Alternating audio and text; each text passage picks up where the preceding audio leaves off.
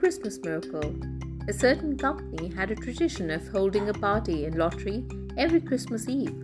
The rules of the lottery draw were as follows each employee pays $10 as a fund. There were 300 people in the company.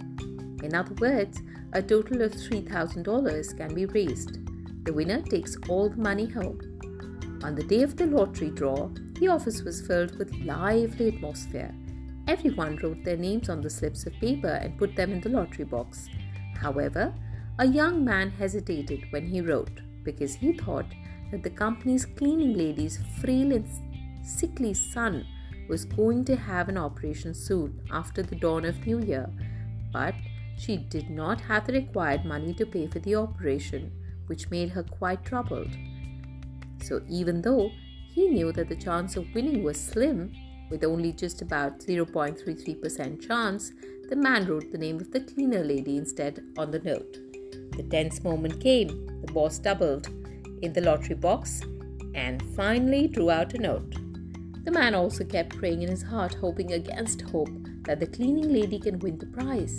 And then the boss carefully announced the winner's name. Lo behold, a miracle happened. The winner turned out to be the cleaning lady. Cheers break, broke out in the office, and the cleaning lady hurriedly rushed to the stage to accept the award. She almost burst into tears and said, I'm so fortunate and blessed.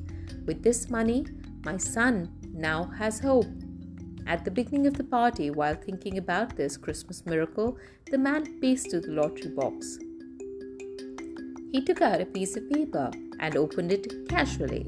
The name on it was also the name of the cleaning lady. The man was very surprised. He took out several pieces of paper, one after the other, and although the handwriting on them was different, the names were all the same. All of them were the names of this cleaning lady.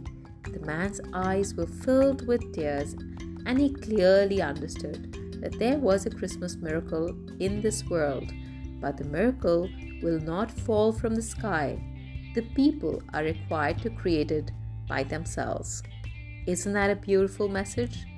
When we are in a low ebb, we all hope that miracles will happen to us. But when we are capable and are willing to be the one who actually creates the miracle for someone. Let's spread positivity. Let's play our role to show the world new hope and transform lives. Loads of love. Gotrika Varma signing off.